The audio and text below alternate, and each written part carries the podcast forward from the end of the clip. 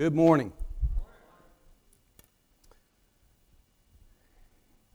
I don't get this opportunity that often, but I always enjoy the opportunity to share some things that I've had on my mind with all of you.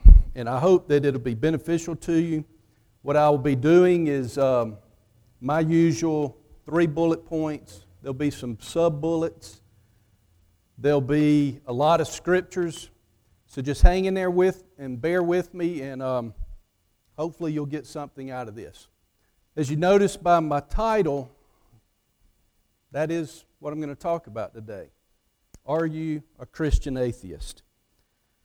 And if Itasca was here, I would mimic her and say, What? That's uh, Christian atheist. Isn't that contrary uh, or contradictory? How can you be a Christian atheist? What we'll do is we'll look at, first of all, some definitions, then we'll look at some examples, some stories, and a lot of scriptures, as I said. So, what is a Christian? It's a follower of Christ, right? Pretty basic definition.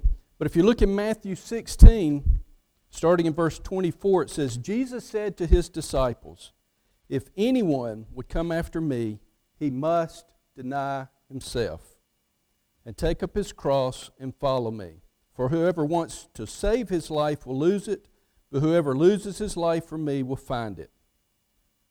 So, a Christian is a follower of Christ. So, what's an atheist? According to the Merriam Webster Dictionary, they define atheist as a person who believes that God does not exist, one who believes there is no deity. That's what an atheist is. I want to share a short story about a woman that, uh, a young woman that was uh, talking to someone, just kind of sharing their life, and they were saying that in their youth they were uh, active in going to church, they were active in their youth ministry, they were going to the retreats and all those type things, trying to do what was right. But as she got a little older, she had a live in boyfriend, and she was kind of doing her own thing. But she said, I know my life doesn't look like a Christian's life should look, but I do believe in God. Welcome to Christian atheism, where people believe in God but live as if He doesn't exist. So I'm going to share a few examples I've experienced, some you've probably experienced as well, about what that might look like. You ever had uh, in your social media Facebook friend that one day, boy, they are just ranting, they've got some vulgarity, they've got some offensive language, and then the next day they're posting about all this praising God. Or you might have the coworker that says, walks around saying, um, "Blessed, uh, you know, uh, God bless you, thank you, Jesus." Uh, praise God in their common discussion, but they're lazy, they're not doing their job, and they have no integrity. You ever seen anyone like that? Or maybe uh, a neighbor that uh, is a regular church goer, but is mean. And not mean just to the neighbors, but also to their family, that they're, they're um, they're not approachable, they're not very friendly. I remember as a kid, the scariest yard in the neighborhood for me to go through was a, a preacher. Uh, I, I remember walking through the yard, him hollering at me. You could hear him hollering at his family. Uh, it was just a yard that I tried to stay far away from. So, how might you be a Christian atheist? There's as I mentioned, three bullet points I want to look at. Uh, I'll have some upcoming Wednesday night classes where we'll get into a whole lot more than these three. We'll include these three, but we'll discuss several more. But uh, there's just three I wanted to focus today on, and the first one being concerning God's love. Yeah, this is, um, if this is you, I hope you'll deal with it and you'll get it right. Some of you may think God loves others, but does He really love me? You carry a burden of guilt, it holds you back, it keeps you from being what you can be, it drags you down. And you say, But I don't deserve His love. My response to that is, You're right. You don't. None of us do. That's what grace is. It's God who is love. What's the first scripture pops in your mind when you think about God's love? What's the one that all the sporting events post? John 3:16. For God so loved the world that he gave his only son so that we can have a relationship with him. We can have eternal life. 1 John 3:16 similar. It talks about Jesus demonstrated his love in laying down his life for us. But I want to look uh, at Romans 5 if you have your scriptures. Hope you'll follow along because this is an important concept that you understand that God loves us, all of us. Romans 5, starting in verse 6. You see, at just the right time, when we were still powerless, Christ died for who? The good, the awesome, the great, the wonderful. He died for the ungodly. Very rarely will anyone die for a righteous person, though for a good person someone might possibly dare to die. But God demonstrated his own love for us in this while we were still sinners, Christ died for us. That's good news. God loves us all. Jesus came and died on the cross for all of us. There, there was no exclusions here. Galatians 2. Hopefully, we'll clear this up in your mind, starting in verse 4. But because of his great love for us, this, this, we ask the question, how? It's because of who God is. Because of His great love for us, God, who is rich in mercy, made us alive with Christ even when we were dead in transgressions. It is by grace you've been saved. So, with that in mind, you need to quit denying God's power and quit denying His love. He's able to forgive you. Can, can He forgive you? You know, I, I look back at the scriptures and we see examples of the taxpayer, or the tax collector, rather. We see that this was not an occupation that was of high integrity. It was not an occupation that necessarily was real pleasing to God. But he forgave. We see examples where he forgave the tax collector. He forgave prostitutes. He forgave the violent, even the murderers. He forgave those that denied him. And you can just fill in the blank because he forgave all our sins. Yes, Christ's blood is powerful enough to cleanse even you. All right, that's bullet number one. Went through that fairly quick. Bullet number two is Are we a Christian atheist by our actions? If you look at Hebrews 11, I think we know of Hebrews 11 kind of referred to as the Hall of Faith. It's a chapter of all these men and women that demonstrated their faith by what? Their actions. Faith and actions go together. It's one thing to say something, it's another thing to follow it up by actions. And those uh, were great demonstrations of faith. Verse 6 in Hebrews 11 says, Without faith, it's impossible to please God. So we need to be demonstrating our faith by what we do, by our actions. And with that, as a Christian, there should be life change. There should be spiritual growth. We should be becoming more like Christ. And that's something you need to ask yourself from the time you became a Christian to whatever time frame it is now. Some it's longer, but has there been any growth? Are we stagnant? Are we staying the same? In some cases, have we backslidden? Where do we stand as a Christian in our growth?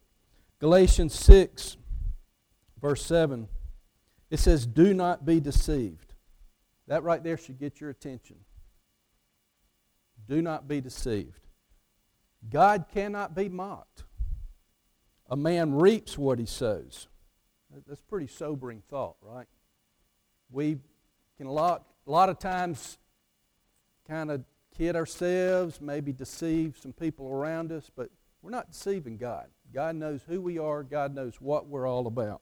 He knows our thoughts. It says, A man reaps what he sows. The one who sows to please his sinful nature, from that nature will reap destruction. And you see it all around you. People that are sowing the sinful nature, it's like, people, wake up. Look where it's taking you. You see the destruction all around them. It's a life of destruction. But the one who sows to please the Spirit, from the Spirit will reap the greatest reward of all eternal life. Let us not become weary in doing good, for at the proper time we will reap a harvest if we do not give up. Therefore, as we have opportunity, let us do good to all people, especially those who belong to the family of believers. You know, this is a scripture to encourage us to hang on, to persevere, keep doing what's right. 1 Timothy 4, verse 16, is scriptures that is trying to really get us as Christians to think. What's important? What do we stand for? What are we about? It says, Watch your life and doctrine closely. You ever see somebody that gets maybe one of those right? Man, they, they can tell you they've got scriptures quoted, memorized. They, they're quick to throw a scripture out in a conversation, but their life doesn't support that way at all. Or you might have someone that actually seems like a pretty good person, but they don't know what's in the Bible. They don't know what God has in store for them. They don't they know some real basics maybe, but they're, they're not well versed in God's Word. It says, Watch your life and doctrine closely. Persevere in them, because if you do, you will save both yourself and your hearer. You see a common theme here in Scripture about perseverance. The Christian life's not always easy, but it's worth it. And we need to be persevering. Think about if you had a survey, and on that survey were questions about the fruits of the Spirit. If you know Galatians 5, where it says, the Spirit is love, joy, peace, patience, goodness, gentleness, self control, faithfulness, and you had to check off where you, how many of these am I consistently applies to me? Or better yet, ask someone that knows you well to fill it out for you. How do you think you would do? This is what a follower of Christ represents.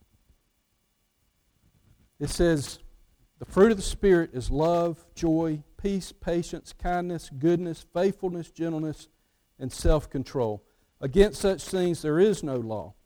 Those who belong to Christ Jesus have crucified the flesh with its passions and desires.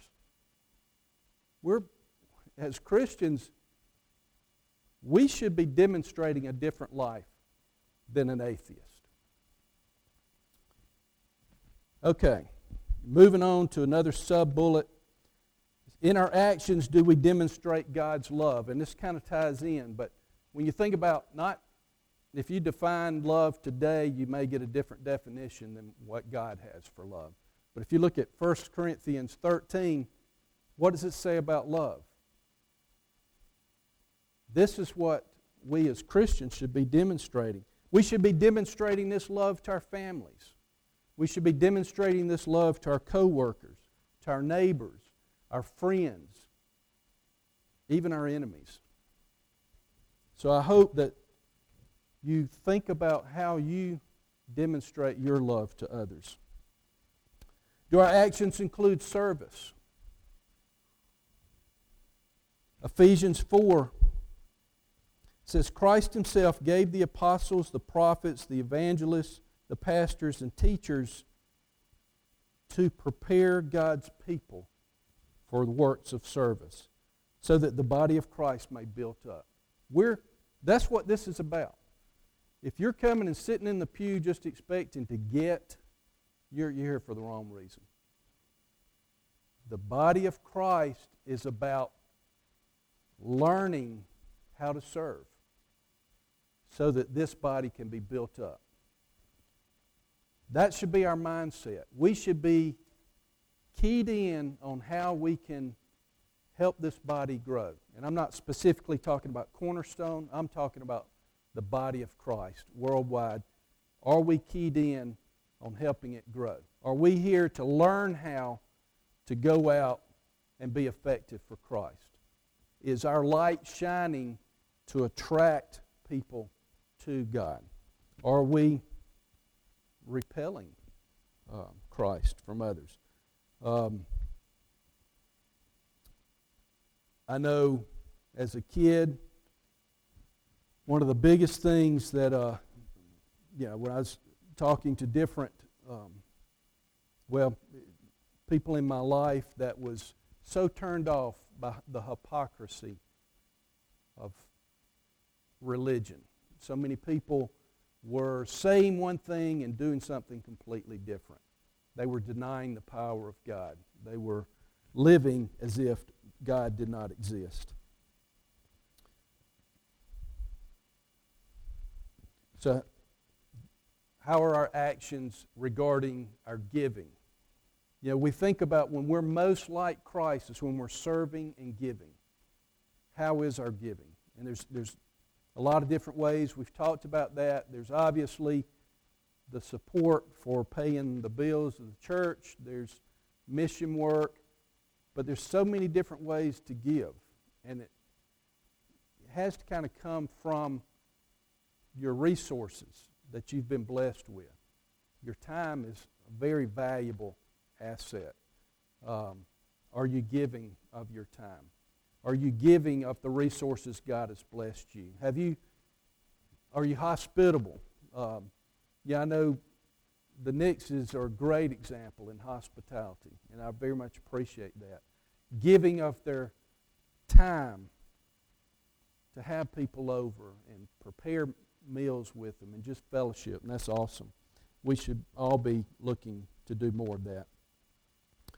In 2 Corinthians 9, it says, Remember this whoever sows sparingly will also reap sparingly, and whoever sows generously will also reap generously. Each of you should give what you've decided in your heart to give, not reluctantly or under compulsion, for God loves a cheerful giver. And I think Ken just shared that in his communion, that God loves a cheerful giver. We should be excited about giving back uh, because we have been so very blessed. I, I saw some statistics. I don't know if they're completely accurate, but it was pretty amazing about Americans. If we have, and, and almost all of us do, have a roof, have daily food and clothes, we're like 75% better off than the rest of the world. That's pretty staggering. That's that doesn't mean we have to be driving a Lexus or uh, you know, $300, $400 suit um, and live in a mansion. That's just having a roof, clothing, and daily food. We are very blessed. Okay, listen to this. Satan doesn't really care if you go to church. He doesn't even care if you read the Bible. What he does care about is if you apply what you learn. That's when you get Satan's attention. He does care about that. I don't know if any of you ever heard of a, an American businessman named Max De Pree, but he, he was quoted as saying, We cannot become what we need to be by remaining what we are. In other words, we need to be growing. We need to be um, evaluating self and seeing ways that we can be all that we need to be. All right, last bullet. Kind of flying through this, I believe. Get a chance to get out early. Um, last bullet, certainly not the least, and that's about Christian atheism in our prayer life. Uh, do we pray? If so, what are our prayers? Uh, this is kind of where I got my ideas. It's the, the Christian Atheist. It's a really interesting book. The author, Craig Groeschel, was sharing about in his college days, his fraternity got in a lot of trouble. They were almost shut down for some things that they were doing. So he decided that he would um, start a Bible study. Not so much to do the right thing, but for PR purposes. He thought if it got out that his fraternity was doing Bible studies, that'd be good public relations for them. So they started a group of his fraternity brothers getting together and praying. And this is some of the prayers that they had God, protect us as we party. God, keep Joe's girlfriend from getting pregnant. God, don't let us get caught cheating on the American history test. Those are not exactly the prayers of a follower of Christ, right? Um, but that's how many times does God hear something like that? I want to read one page from this book. Bear with me. But this is this potentially could be hitting home. It says a pastor once asked his church to pray that God would shut down a neighborhood bar. The whole church gathered for an evening prayer meeting, pleading with God to rid the neighborhood of the evils of this bar. A few weeks later, lightning struck the bar and it burned to the ground. Having heard about the church's prayer crusade, the bar owner promptly sued the church.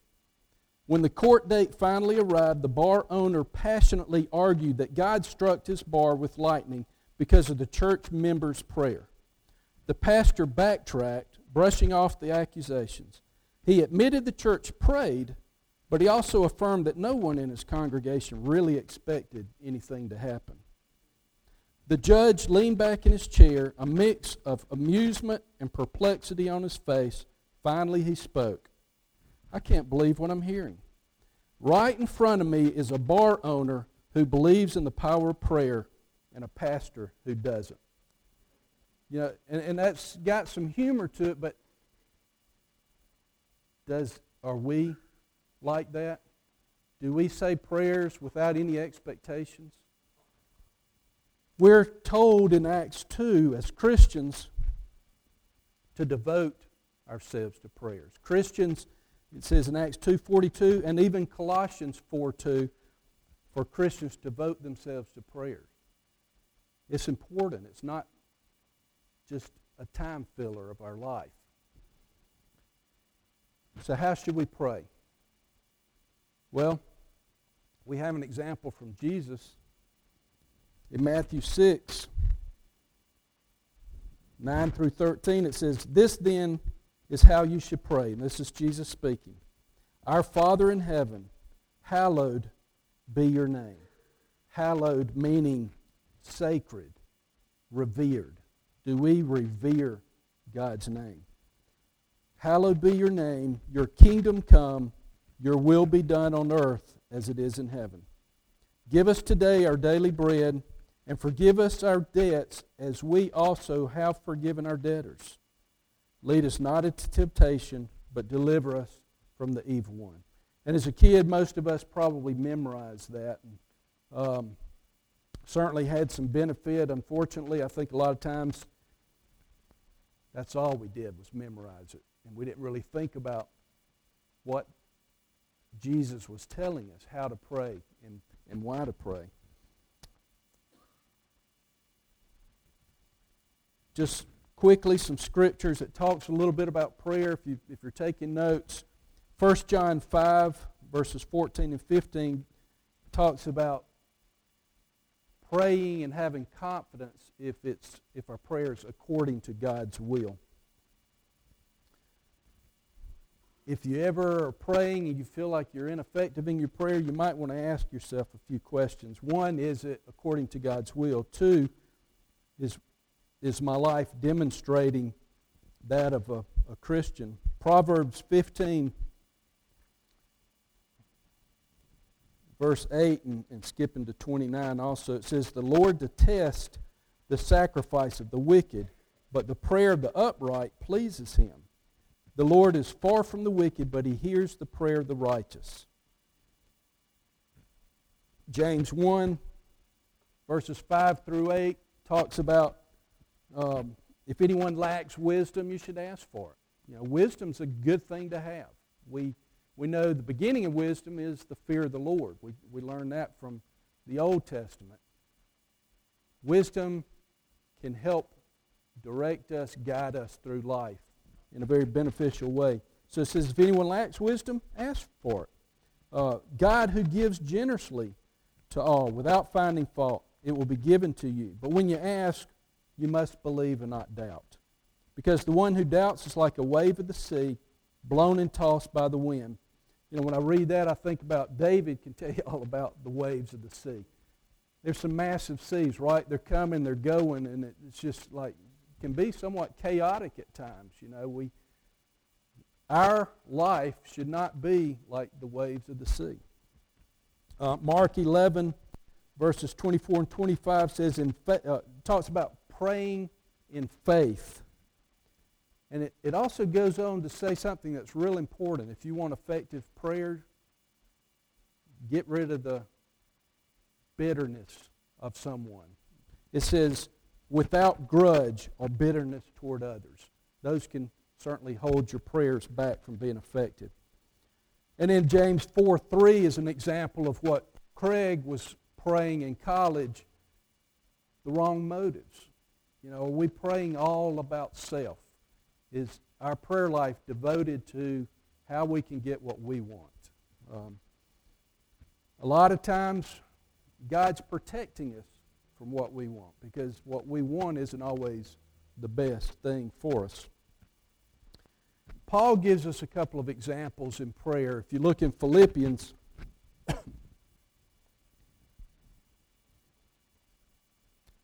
chapter 1, 9 through 11, it says, And this is my prayer, that, you love, that your love may abound more and more in knowledge and depth of insight, so that you may be able to discern what is best and may be pure and blameless for the day of Christ, filled with the fruit of righteousness that comes through Jesus Christ, to the glory and praise of God.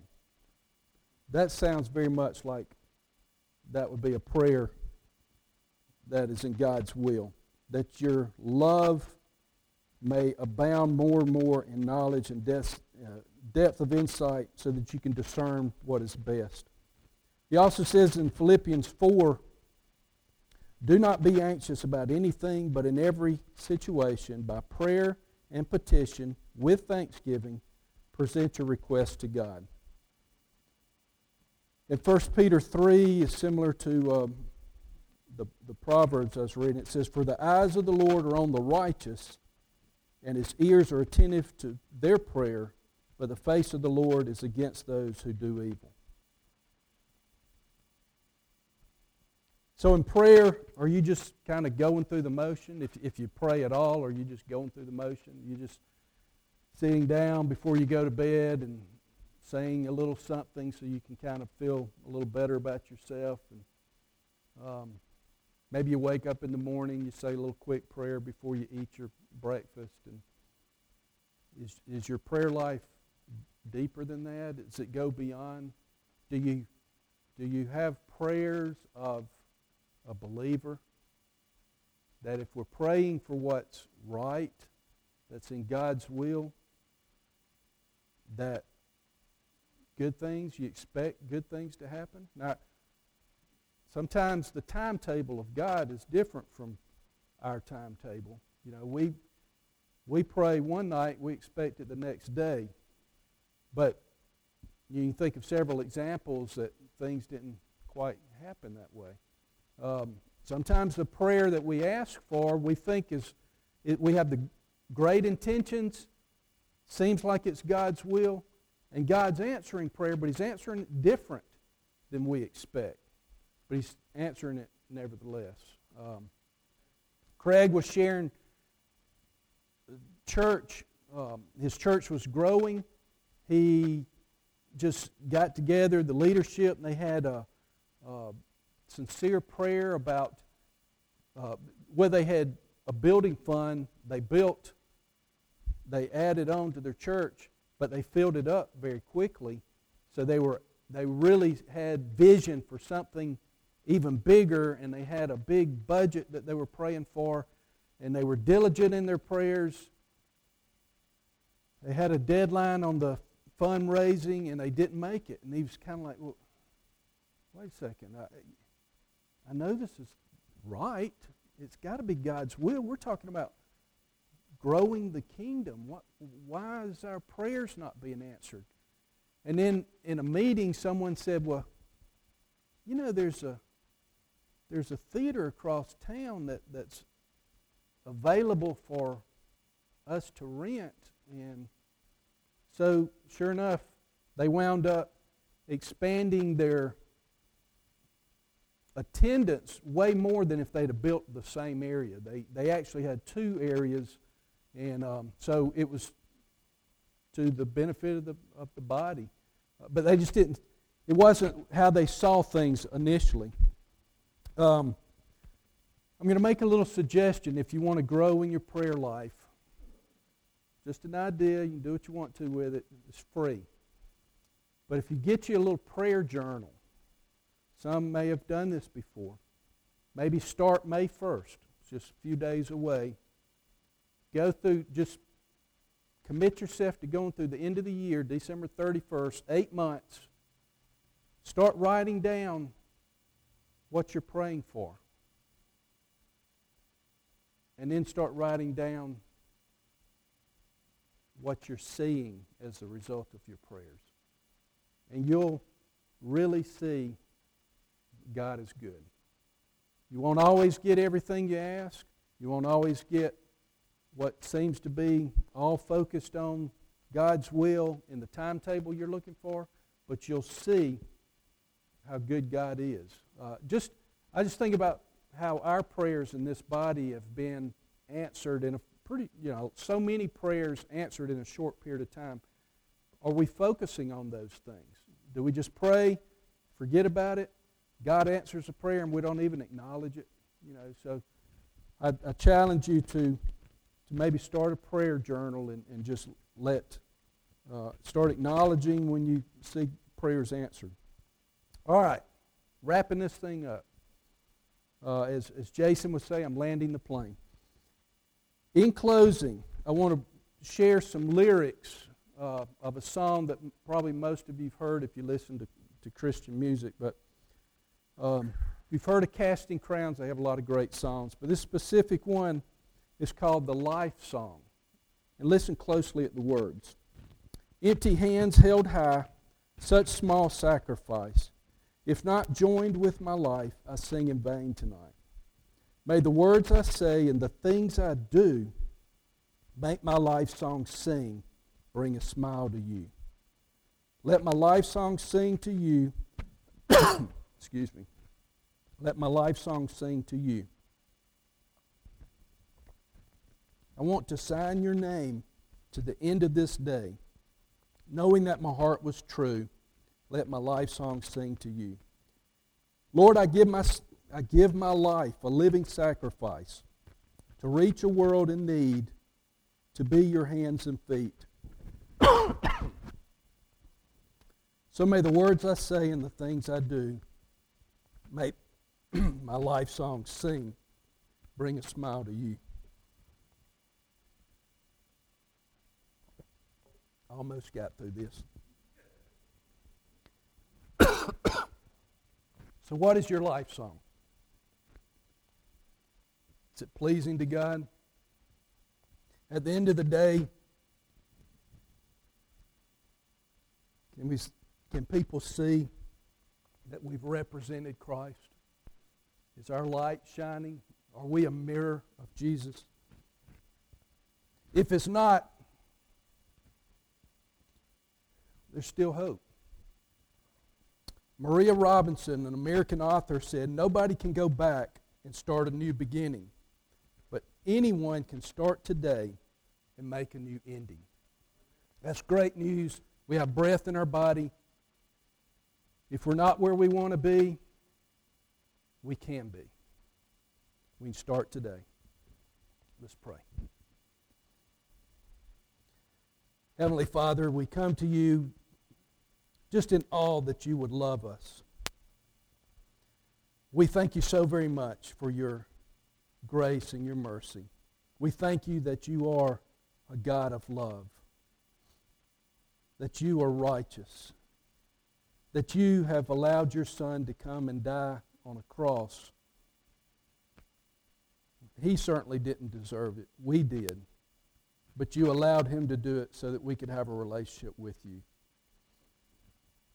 Lord, I thank you for your word. I thank you for the guidance that we receive from it. I thank you so very much for the, the fellowship, the encouragement that we get from the body. I thank you that you've held a place for us in heaven so we can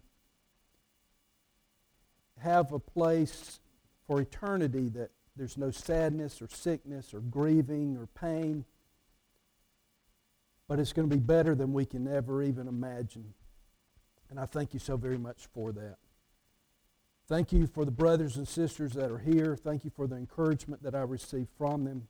Lord, I pray that you'll be with us as we depart today, that you will give us the wisdom, strength, courage, and desire to do what's right and please you and that we will focus on being your follower, that we'll be focused on representing you in a positive light, and that whatever things might be holding us back, that we'll deal with those and we'll persevere in what's right.